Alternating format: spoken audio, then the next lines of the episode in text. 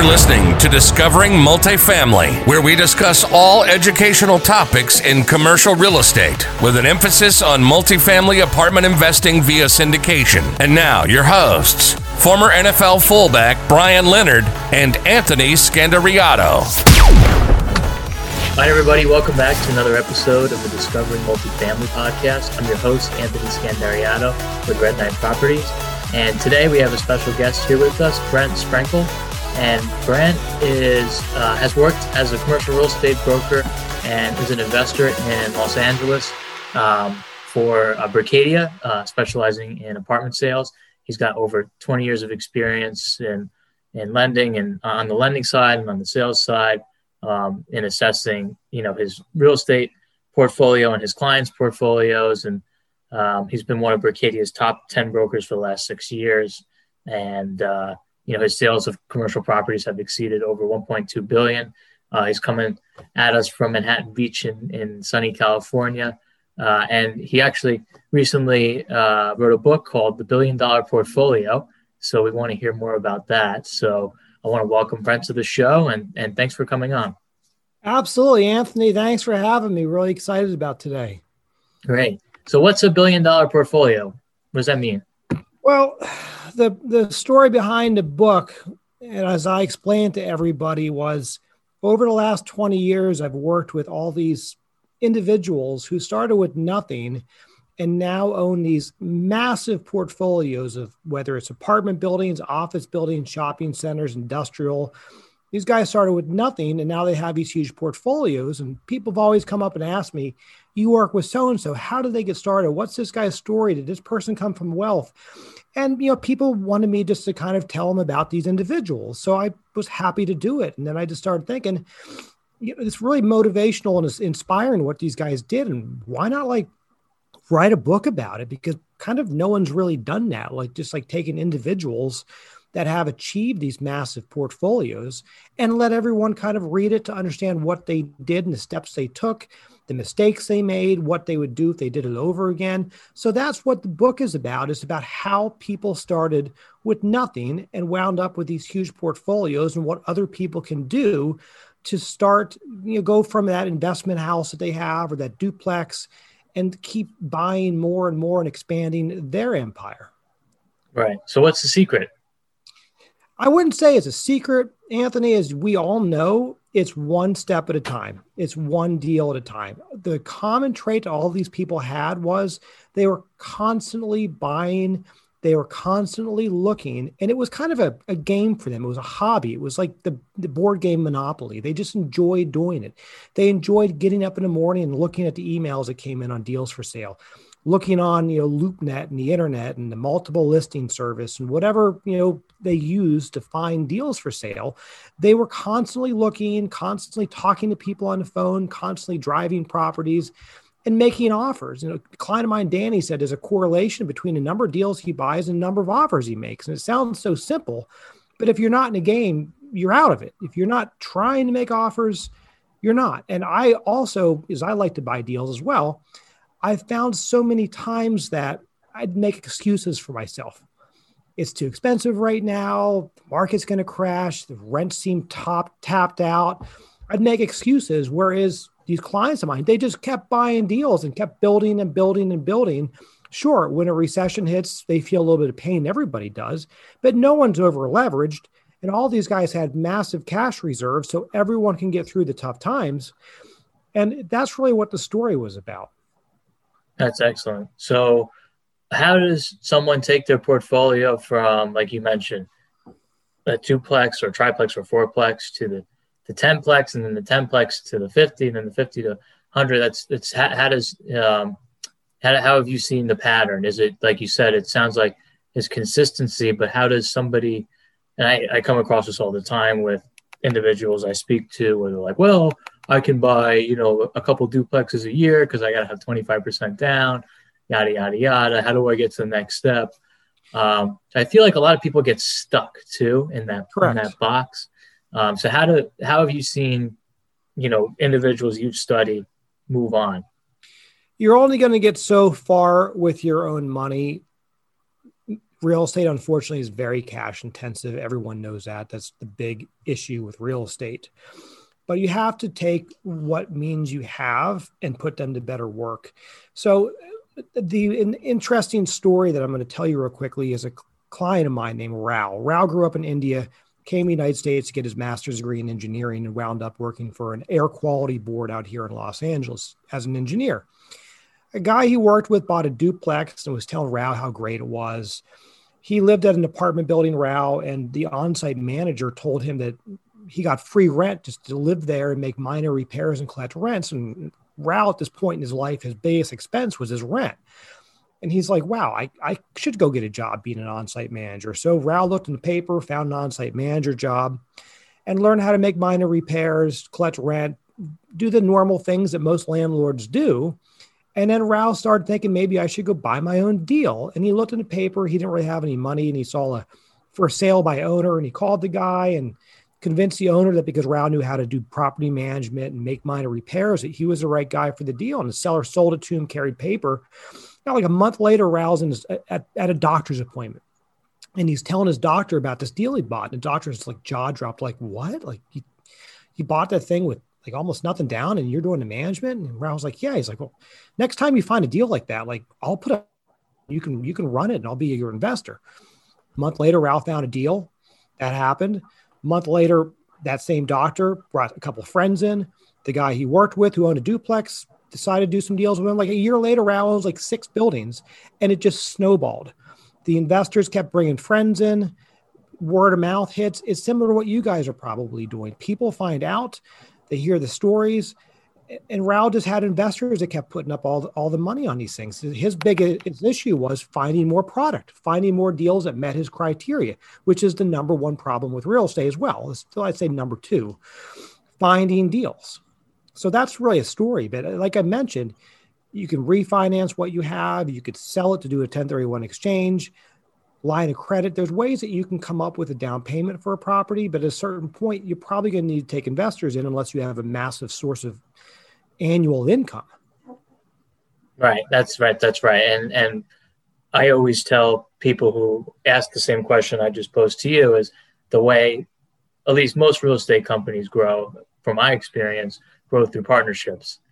So that's at least in my mind, it's key to growing the business at even for my business as well. Absolutely. I mean, you're going to have you on your own, you can only do so much you can only buy so many buildings with whatever amount of money you have coming in. I have clients that have amazingly successful jobs and millions of dollars a year coming in of income and you know they're just investing buying apartment buildings but even those guys are now doing syndications and Right. One guy's out now in Austin buying some humongous building with a bunch of investors.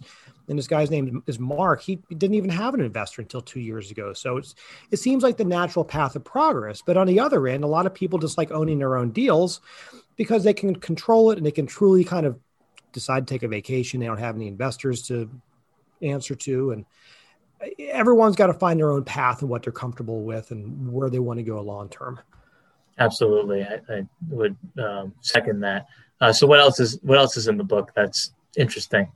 Well, we talk about a lot of different asset classes, what to do, what not to do, and everyone really asks me, Brent, it's so expensive right now. Like these deals make no sense. They're a four cap. There's all sorts of issues. I don't know if rents are going up under COVID. A lot of tenants aren't even paying rent, right? And there's a eviction moratorium. So people ask me like, why bother? Why not just put money in the stock market or just wait for a sunnier day? Because right now it's a little gloomy outside. I tell everybody that they have to have what I call a developer's mindset. They have to look at every property and say to themselves, if I'm going to buy this building, what can I do to add value? How am I going to take this thing from the return is at right now to something drastically better? How am I going to increase the income? How am I going to improve the property? Because everyone's goal is to find a way to make the deal more valuable, to find a deal to cash flow better. But even more importantly, if you can buy a building for say a million dollars, put 300,000 down, $700,000 loan, and you can increase the value of the property to say one, three or one, four a year or two later, you know, everyone knows this. You go back, you refinance the property, you pull most of your down payment out, you move on to the next deal and you put that property that you have is still under management, it's still cash flowing. You pick up all the, still have all the tax uh, benefits to it. And then you move on to the next deal. I mean, that is how these people have created so much long term wealth by continuing to buy, refinancing, repositioning their cash, and just continuing on that long term. Good times, bad times, recession, up market, down market, you name it, they're constantly buying constantly adding. So the entire book is really about how these people did it and what other people can do. It, it's not a how to buy deals with zero down. I mean, that, that book's been written before. It, it makes no sense in today's world. It's, it's really about, it's really geared towards people that already own a few things and want to improve and want to keep buying. That's really the premise of the entire book. Interesting. So, what's your philosophy? And we were talking about this a little bit before the podcast on where the market is today, given where interest rates are, and you know, obviously has an effect on cap rates too. Oh. Uh, so, what do you say uh, for, especially you know, multifamily investors that are getting discouraged in the buying market right now because they're seeing that nothing's really penciling out? Just like the stock market, the real estate market is really hot to the point that it's kind of head scratching hot. But the fundamentals are still there. I mean, people still have to have a place to live, with the exception of a few places. Most tenants are paying rent. The rental market seems to be stable in most places. Rents are not free falling downward like they were in 2010. That was a scary time. So people still look at apartment buildings as well as industrial as a safe investment. Cash in the bank is doing nothing. Anthony, as you and I discussed during the pandemic, people were sitting in their houses bored, and a lot of them just took advantage of the low interest rates. They refinanced properties. They went heavy, heavy, heavy on cash.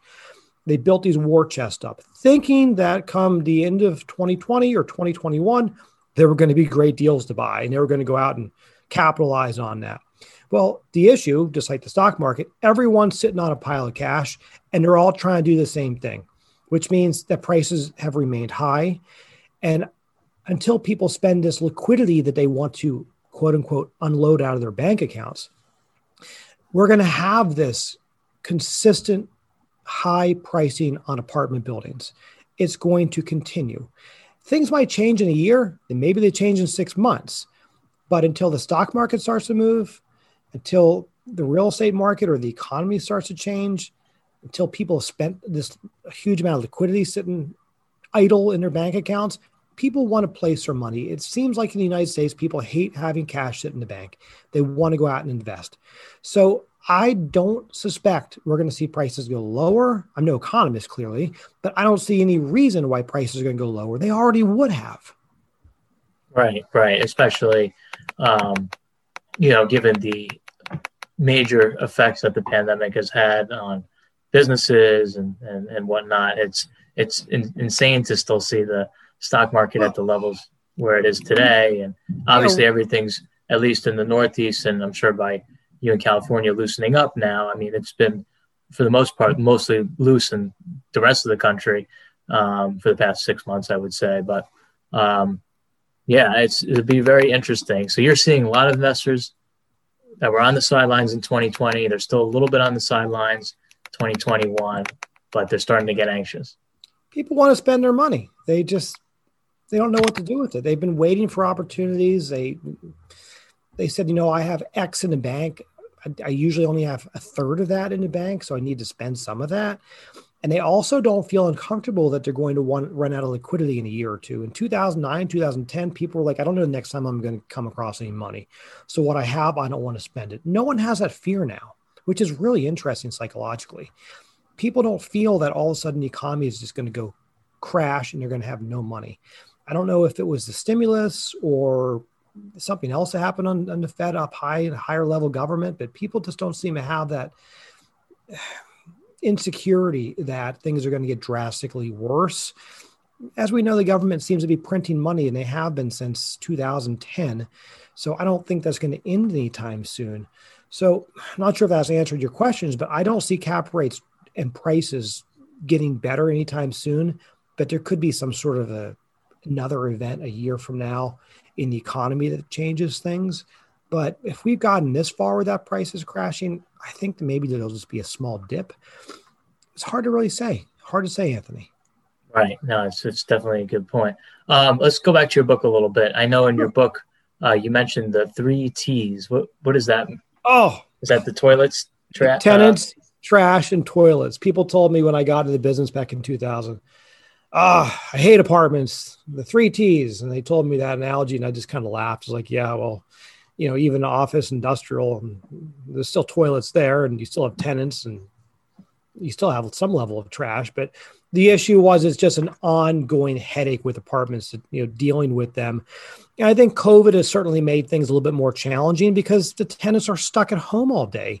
I'm looking at P and L's, you know, profit and loss statements, and I'm comparing 2020 with 2019, and the utilities have gone up like 40% in these apartment buildings because the tenants are home all day. They're running electricity, running water, flushing the toilets. The trash has gone up. Eh, all the costs have gone up. So that's going to unfortunately drive into the the net income of these properties and it, it is going to have some sort of effect on the values. Is it short term it should be but there's also discussion that tenants might not be going back to work in droves like we would have assumed a lot of people are comfortable and happy and their employers are going to be okay with them working remotely so that just could become our culture to a certain point and there's going to be even more headaches with tenants, trash, and toilets. But right, as an so, investor, you just have to cope with it. It's part of the part of the program if you want to be in the apartment business. And that's what I was just going to ask you when you're, you know, interviewing or you know, in your book, you, you talk about your clients who really scaled up, and everybody hates the three T's. So, uh, do these do most of your clients who own these buildings do they also do the management themselves, or do they outsource that part and their job's just to find the next deal. So, property management is a necessary evil. And I talk a lot in a book about that.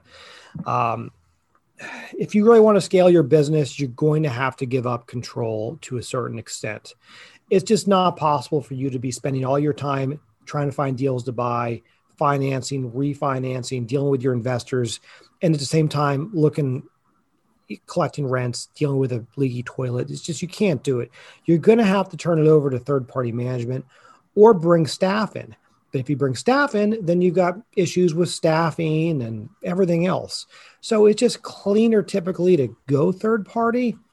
There's more cost involved.